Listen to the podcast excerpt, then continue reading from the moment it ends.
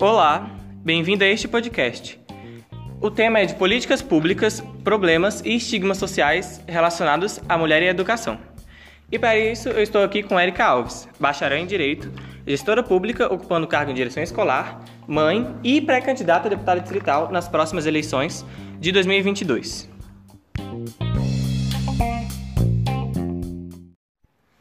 Primeiramente, eu quero a agradecer a senhora por estar aqui, por poder presenciar essa entrevista. E quero informar que estamos aqui presencialmente na escola na qual ela é gestora. Porém, estamos cumprindo os protocolos de biossegurança, cumprindo distanciamento, além de termos álcool de fácil acesso. E tiramos a máscara, mas só, máscara, mas só para melhorar a nossa dicção e a captação de áudio. Agora, indo para a primeira pergunta. É, Pré-candidata, analisando que as mulheres são, ocupam apenas três cadeiras é, na Câmara Distrital, o que representa apenas 12,5%, e tendo em vista que 52,49% é a porcentagem de mulheres cidadãs no DF, e também que muitas vezes essas candidaturas elas são feitas como acessórios, vamos dizer assim, é, para os partidos fingirem, manipularem que tem uma falsa equidade.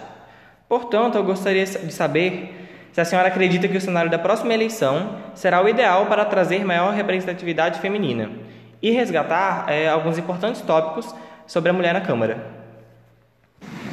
Olá, boa tarde. Eu quero agradecer primeiramente o convite é muito bom é, a gente participar desse tipo de entrevista, até para dar essa voz à mulher, né? Ela sendo representada, representada inclusive nesse ambiente escolar. Né? É, com relação à pergunta, eu acredito sim que a próxima eleição ela tenha esse cenário ideal para aumentar essa representatividade.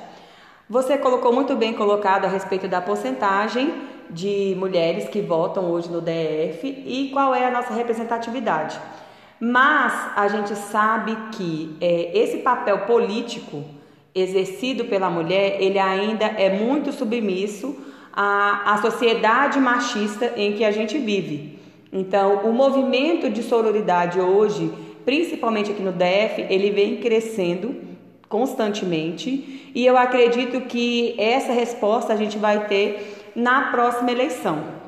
Acredito também que essa parte de acessório ela é bem, ela é bem significativa porque não é só com relação aos partidos.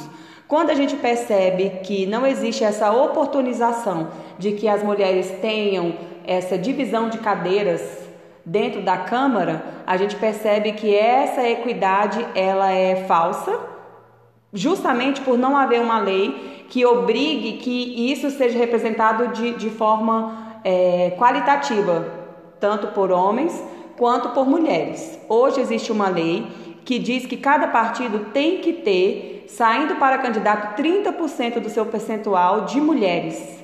Né? E a gente percebe que muitas vezes isso é usado de forma é, falsa, né? o famoso fake, para que o partido não perca as suas cadeiras mas que tem essa representatividade de forma subliminar. Então eu acho que agora, em 2022, a gente vai ter uma mudança bem efetiva na política, sim, com relação a essa participação da mulher. Continuando com nossas perguntas relacionadas ao tema mulheres, né? Nas quais são as cinco primeiras perguntas. É, analisando que durante a epidemia é, aumentou significativamente os casos de violência doméstica por conta do isolamento. E que no Brasil nós temos uma legislação em defesa da mulher muito recente. A Lei Maria da Penha mesmo foi aprovada em 2006, o divórcio em 77. E a gente pode ver que também tem uma imensa dificuldade de implementar essas políticas públicas. Um exemplo é o Ibanez Rocha, que na sua última campanha sinalizou a construção de centro de atendimento à mulher 24 horas no metrô, mas é, até hoje esses, esses centros de atendimento não foram construídos. Então, eu gostaria de saber quais são as vias de enfrentamento contra a violência, tanto psicológica quanto física. É, na verdade, essas vias de enfrentamento, como é bem complicado a gente relacionar como que a gente vai abordar eh, essa, essa parte de enfrentamento dessa violência contra a mulher. Por que, que eu falo isso? Lá na primeira pergunta, você me colocou a respeito da pouca representatividade da mulher na política. E isso reflete é, primordialmente nas ações públicas voltadas para essa segurança. A gente percebe que existe sim a lei da Maria da Penha, agora recentemente criou-se a lei do feminicídio, porém isso não diminuiu o, o, o, a quantidade de ocorrências com relação à mulher inclusive até de feminicídio. Hoje tem uma legislação específica para o homem que mata a mulher com esse fim e é, esse número não diminuiu, mesmo após a criação dessa lei. E o que eu percebo? Que é por essas políticas públicas elas serem pensadas por homens, elas acabam não sendo eficazes para prevenir e para é, proteger as mulheres. As mulheres, seja essa, essa, seja no âmbito da violência física, da violência patrimonial, da violência psicológica. E, e, é, essa, essa implementação ela deve ser feita de uma maneira que a gente acolha essas mulheres e oportunizem que elas saiam desse núcleo de violência. Você citou que o Ibanês ele iria abrir né, nos, no metrô essa, essa parte de atendimento à mulher.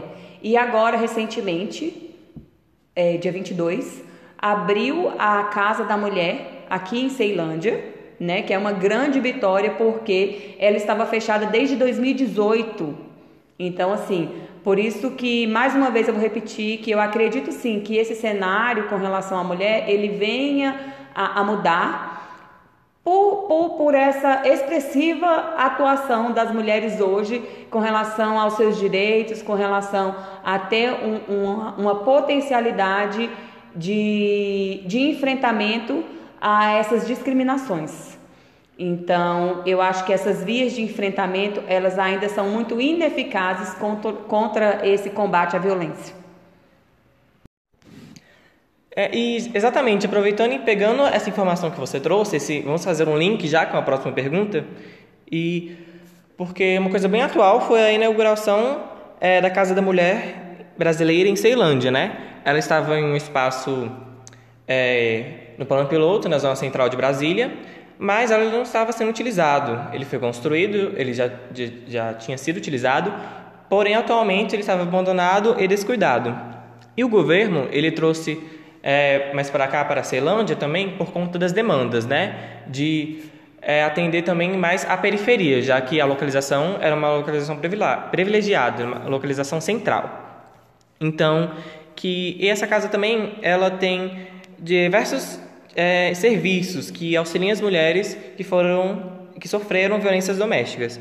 Eles fazem acolhimento, triagem, apoio psicológico, tem delegacia, juizado especializado, serviços, enfim. É, tendo em vista essa casa, esse, esse tipo de instrumento de, de organização é, a favor das mulheres, a senhora, você deseja criar, formular ou trazer essa pauta de novos projetos femininos para a Câmara? Sim. É, hoje, é, na, diante das ações sociais que a gente vem realizando, a gente percebe que esse papel acolhedor da mulher, ele é muito importante.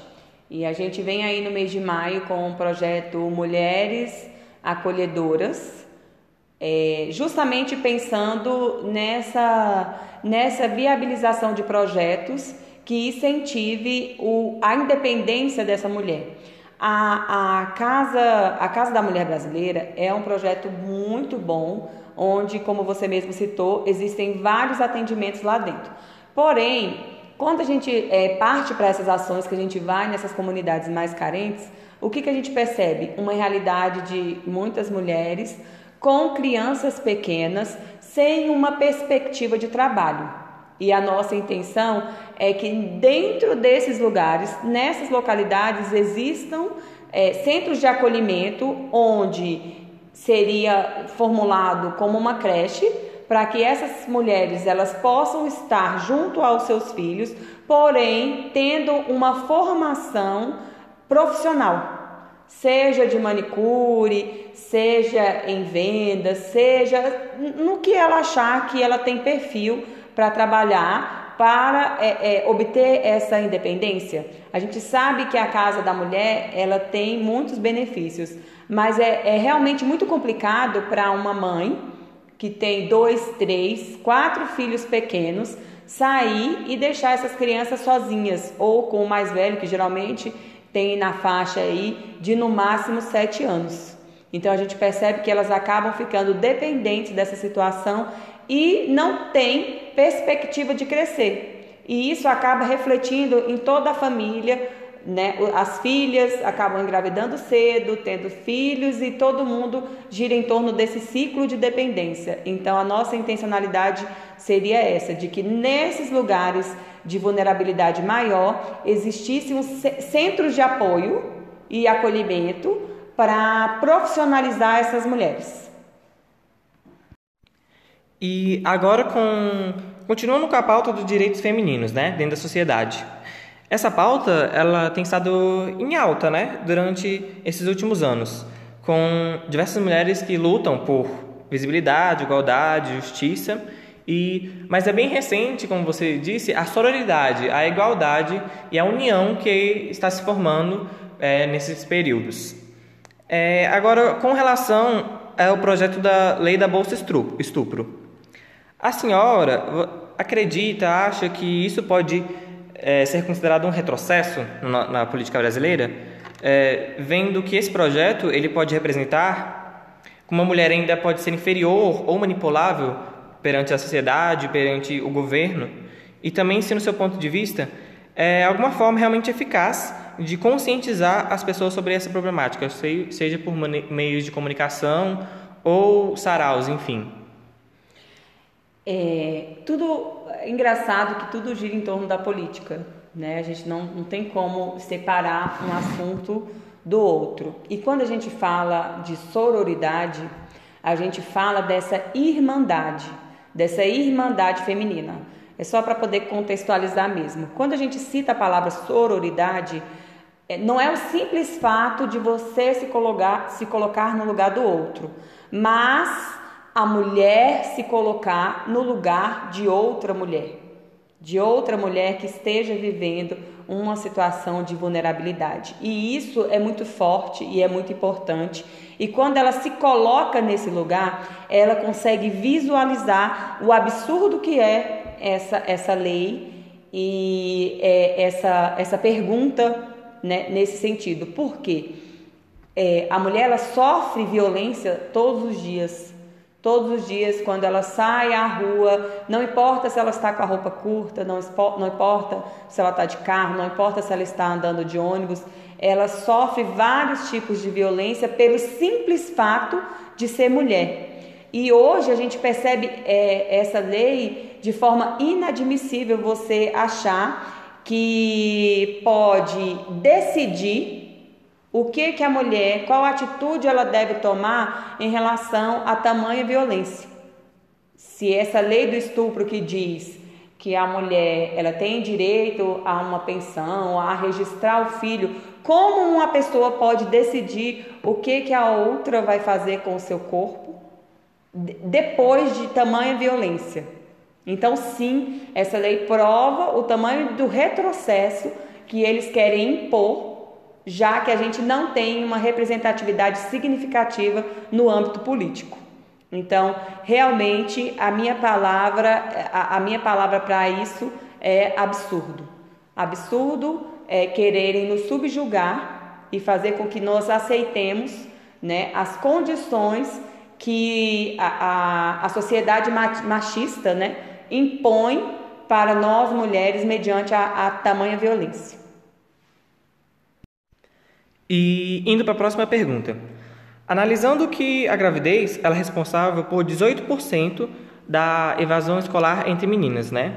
É, segundo várias, uma pesquisa de evasão escolar feita é, pelo Ministério da Educação e a Organização dos Estados Ibero-Americanos, a OIE, e também a FLASCO, né, a Faculdade Latino-Americana de Ciências. É, esse estudo, ela perguntou para jovens de 15 e 29 anos, o período entre é, ensino fundamental, médio e ensino superior, por que, que elas pararam de estudar e qual era o motivo dessa decisão. E 18%, 18 dessas meninas indicaram que foi a gravidez o principal motivo. Então, é, analisando esse cenário, né, de que 18% é, da evasão escolar entre meninas é responsável pela gravidez, a gravidez é responsável pela essa evasão. Eu queria saber quais medidas a senhora acha que poderiam diminuir essa taxa. Essa pergunta ela é interessante porque volta lá atrás aqui no projeto é, idealizado por nós. Quando é, a menina ela fica grávida, realmente, para quem é mãe, sabe que é, é, muito complicado você conseguir conciliar o, o filho com a escola ou com o trabalho se não existir um apoio efetivo durante esse período, principalmente quando a criança está pequena. E aí a gente pensa nessas, nessas, nesse, nesses locais onde existe essa vulnerabilidade social, a gente percebe muito disso, né? Dessas, dessas meninas entre essas idades de 15 a 29 anos, com bebês, crianças pequenas, crianças de colo. E, e isso acaba sendo um, um ciclo, né? Passa, é como se fosse uma herança, passa de mãe para filha. Por quê? Porque não existe uma perspectiva social, principalmente de trabalho. Então, o que, que acontece com essas meninas? Elas têm uma realidade de escola, é, são pouco instruídas com relação à prevenção, por mais que a gente ache que a televisão está aí para ensinar e incentivar, que a escola também tem esse papel, mas a gente percebe que essa instrução não é suficiente e acaba virando um ciclo. Então a mãe ficou grávida com 15 anos, a filha com 15 também fica grávida, a filha da filha e assim sucessivamente. Então esses projetos eles, eles, eles têm que existir para agirem diretamente dentro desse âmbito familiar vulnerável, principalmente com essa responsabilização na parte do trabalho. Então, se é, a mulher ela tem essa perspectiva de trabalho, de ser independente, provavelmente ela vai conseguir se prevenir de forma mais eficaz e ela não vai é, acabar gerando é, filhos atrás de filhos sem essa assistência, é, é sem essa assistência para que ela não pare os seus estudos ou para que ela não pare de trabalhar e para que ela tenha uma, uma estrutura familiar sólida. Eu acho que isso é fundamental.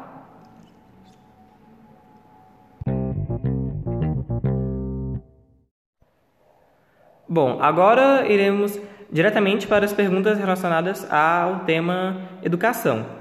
A pergunta anterior já era um pouquinho relacionada à evasão escolar e maternidade precoce, porém, é, vamos de fato assumir esse tema de educação. Vendo que o Ministério Público aqui do DF, o MPDFT, ele voltou a pedir para a Justiça que retomassem as aulas presenciais aqui nas escolas públicas da nossa capital. A solicitação ela foi apresentada nas Promotorias de Justiça e Defesa da Educação, né, o PROEDUC. E mesmo assim, com a pandemia se agravando ainda mais, estamos em plena curva de crescimento. Então, eu queria saber que, se sabendo das condições atuais do DF e analisando que muitas vezes os estudantes não respeitam essas medidas de segurança, é, até mesmo na educação infantil, porque são crianças, né? Então, a senhora acha que seria possível o retorno das aulas nas escolas públicas presencialmente agora, durante esse período? É um tema bem polêmico, né? Esse retorno das aulas. Todas as vezes que a gente escuta que o professor não quer voltar a trabalhar, que nos outros países a educação parou por último e voltou primeiro, a gente tem que analisar que em todos esses outros lugares, educação é prioridade. Aqui no DF, a educação nunca foi prioridade e, infelizmente, pelo andar da carruagem, a gente percebe que não vai ser prioridade por tão cedo. E esse retorno hoje do, do jeito que estão acontecendo as coisas e do jeito que a escola pública se encontra, é muito perigoso, tanto para os professores quanto para a comunidade escolar. Por que, que eu falo isso? A gente sabe que, o, o de acordo com, com, o, de acordo com a, os protocolos de segurança, a escola ela não tem capacidade de receber o, a sua quantidade de alunos de forma integral dentro de uma sala de aula de forma segura. Não importa se é educação infantil, se é no ensino fundamental, a escola pública hoje ela não tem essa infraestrutura de estar tá recebendo essas crianças para que esse, essa curva ela não aumente cada dia mais.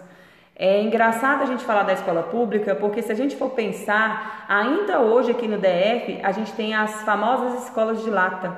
Para quem não conhece, são escolas feitas com containers. Então você pensa aí no espaço de um container, a gente está com 30 crianças e o professor dentro da sala.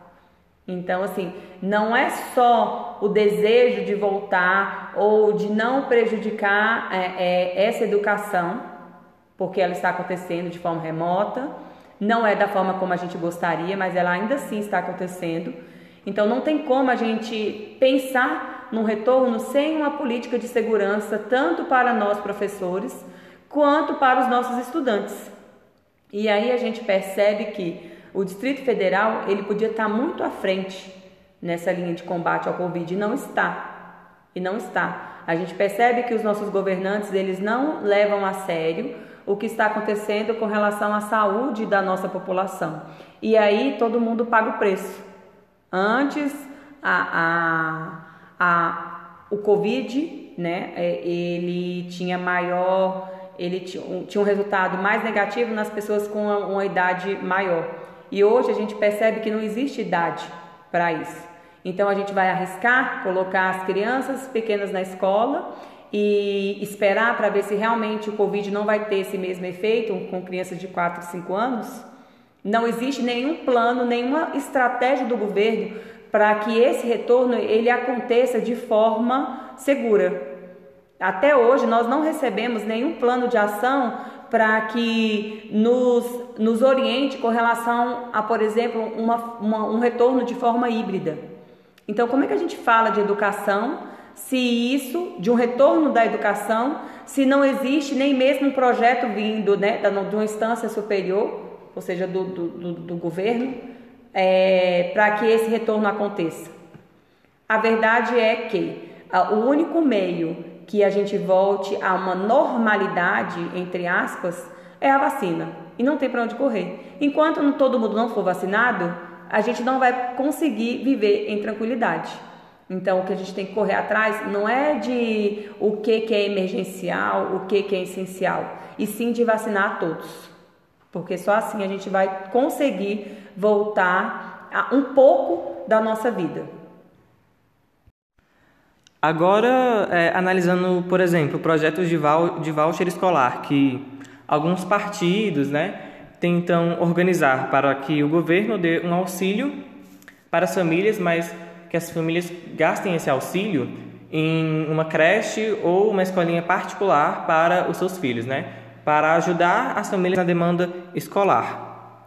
E o que acaba é, diminuindo um pouco a adesão ao ensino público e favorecendo algumas escolas ou creches particulares e formando até oligopólios às vezes. E também analisando que falta, falta muito investimento né, e interesse na educação pública. E também existem vários problemas a baixa adesão escolar infantil, seja por mães não conseguirem vagas ou não terem condições de pagar creches. Eu gostaria de saber quais são as principais demandas das escolas de educação infantil, sejam como investimento ou políticas de apoio do próprio governo.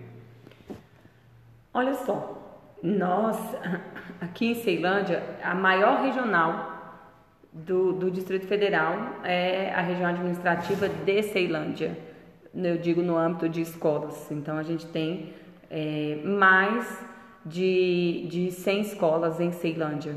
E o que, que a gente percebe? Que apesar, e quando eu falo dessa, dessa quantidade de escolas, a gente entra de educação infantil ao é, ensino fundamental e ensino médio. E a gente percebe que a demanda é grande e as escolas são pequenas ou até mesmo sucateadas, então a gente não acaba não conseguindo receber essa demanda de alunos dentro da escola. Então, o investimento primordial é o que? A construção de escolas. E não adianta a gente vir com esse discurso que se a gente for, ah, vamos colocar um voucher, porque aí é, a gente economiza, o governo economiza e a criança ela vai estudar numa escola melhor, numa escola particular, que ela escolher. Isso é assunto para inglês ver, né? Porque a gente sabe que na verdade isso não acontece. Primeiro, porque o gasto que o governo tem com o voucher, ele constrói uma escola que vai beneficiar várias crianças durante anos e anos e anos.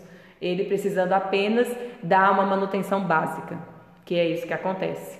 Segundo, em Ceilândia só temos um centro de educação infantil. Um centro de educação infantil com oito salas. Ou seja, num espaço onde a gente poderia construir uma escola com no mínimo aí umas 16 salas, foi projetada uma escola com oito salas, sabendo da demanda que Ceilândia tem com relação a, a, a, aos alunos as crianças, inclusive até mesmo a creche. Então, assim, não há o que se falar de, de voucher ou de alguma, de alguma retomada para beneficiar essa parte da educação sem a construção de escolas. Sem a construção de escolas. E aí eu volto a dizer, quando a educação ela for prioridade em qualquer governo que o DF tenha, muita coisa vai mudar. Porque só a educação ela pode mudar a nossa realidade. E isso a, a, a nossa própria comunidade tem que perceber. Que sem educação a gente não é nada.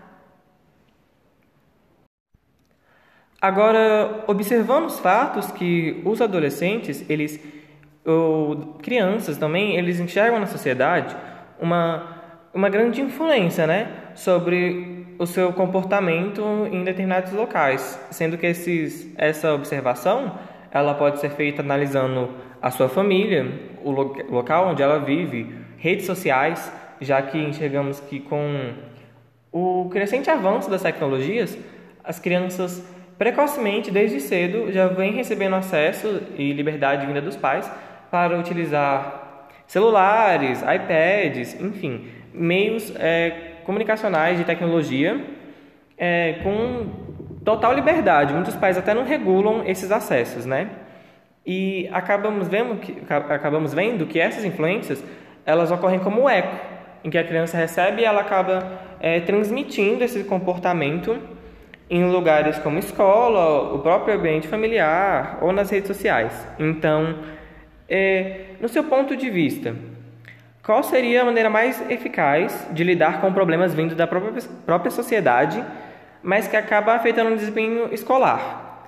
Que pode ser tanto é, em educação infantil, com crianças que tratam as professoras de alguma forma ou têm desatenção pela aula, ou até mesmo em adolescentes que já vêm uma propensão ao uso de drogas ou álcool, além de violências, né, que eles podem acometer com professores, trabalhadores do ambiente escolar ou com os próprios colegas de sala de aula. É interessante quando a gente é, escuta essa influência da mídia, porque eu sou gestora de uma escola de educação infantil. Nós trabalhamos com crianças de 4 e 5 anos. Mas a gente sabe que tudo tem, tudo tem um, um início, vamos falar assim. Então, é, a primeira fase escolar está aqui, na educação infantil.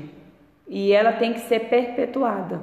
Quando a gente fala que a educação infantil é importante, porque é onde a criança está começando a formar o seu caráter, a sua personalidade, e isso é uma constância, e ela vai para depois para o ensino fundamental, depois para o ensino médio, e isso sempre deve ser trabalhado dentro da escola. A gente sabe que as redes sociais elas estão aí para influenciar negativamente ou positivamente.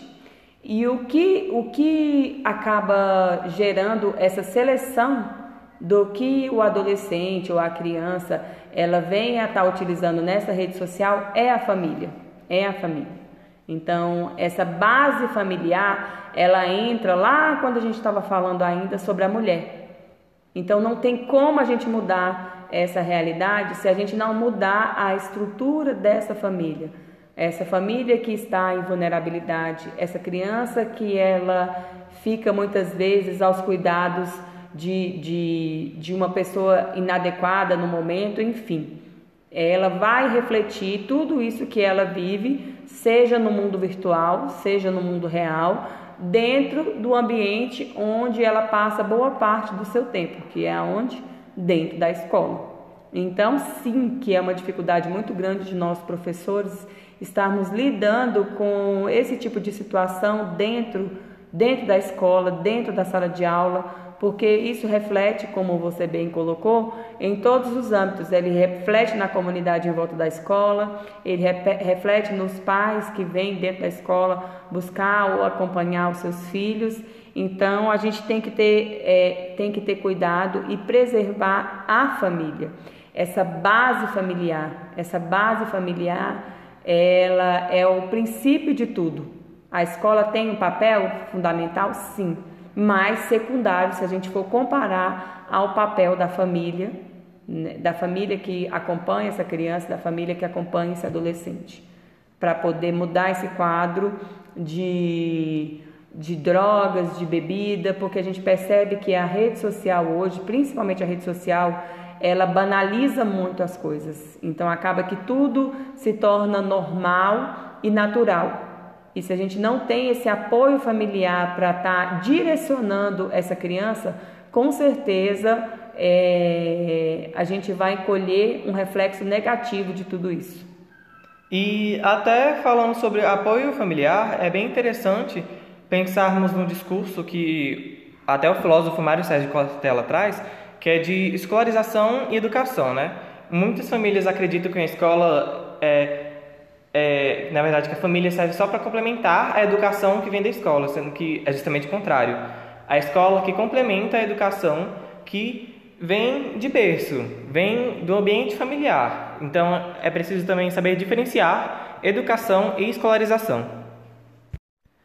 E, bom, é, nós sabemos que muitos estudantes eles acabam se sentindo presos ao atual método de ensino que é aplicado em diversas escolas ao redor do Brasil e acabam se tornando descontentes com a forma que a escola lida individualmente com cada pessoa. Então, falando na questão dos anos mais avançados, né, que podemos ver como ensino médio ou fundamental, que vemos uma, uma maior diferenciação entre opiniões e pensamentos, uma formulação né, da, do próprio indivíduo, do próprio eu, e vendo também que muitas escolas elas reprimem e padronizam os alunos, focando apenas em não pessoas com pensamentos, sonhos, ambições, mas só como mais um que precisa bater uma meta para alcançar é, um curso superior, alcançar um emprego, né? E também tentar encaixar os alunos em certas caixas em qual eles não cabem. Isso também pode acabar, acabar gerando problemas que com o estudo, né? Então, é, tem alguma forma de fazer com que esses alunos tenham a representatividade e liberdade que eles tanto precisam para o seu desenvolvimento? E as escolas e famílias, elas têm tido um sucesso?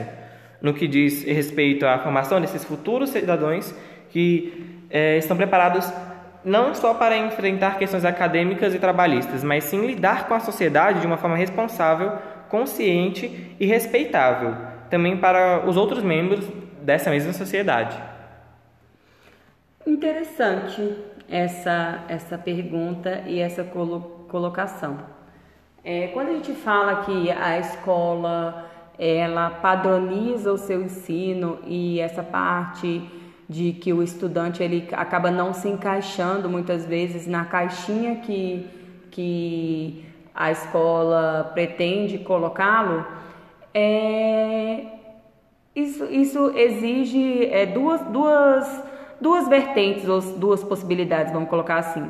Existe o conteudista, né? E essa parte tradicional da escola e existe essa parte mais democrática, senso crítica, onde você busca do aluno o que o que ele almeja, qual é a sua opinião e o que isso vai trazer de benefício para o seu futuro. E eu acho que os dois extremos é ruim. E só um também não é bom. Se a gente for pensar numa escola só conteudista não é bom, ou numa escola só que trabalha o senso crítico não é bom. Por que eu estou falando isso? Porque a gente sabe que a sociedade hoje ela cobra, ela cobra da, dos nossos adolescentes, né, desse, do, das, das, pessoas que acabam é, começando a entrar nesse mercado de trabalho, esse conteúdo, seja na prova do concurso, seja para fazer um vestibular então, só essa parte crítica, ela não é suficiente para que de repente ele atinja um objetivo, um objetivo de vida, um ideal de vida.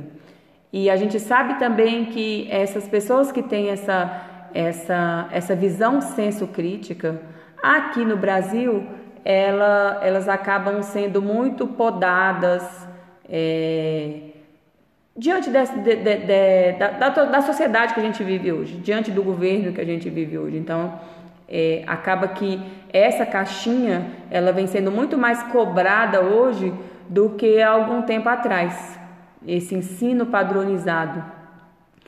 Mas é um trabalho que tem que ser feito, inclusive até mesmo dentro da família.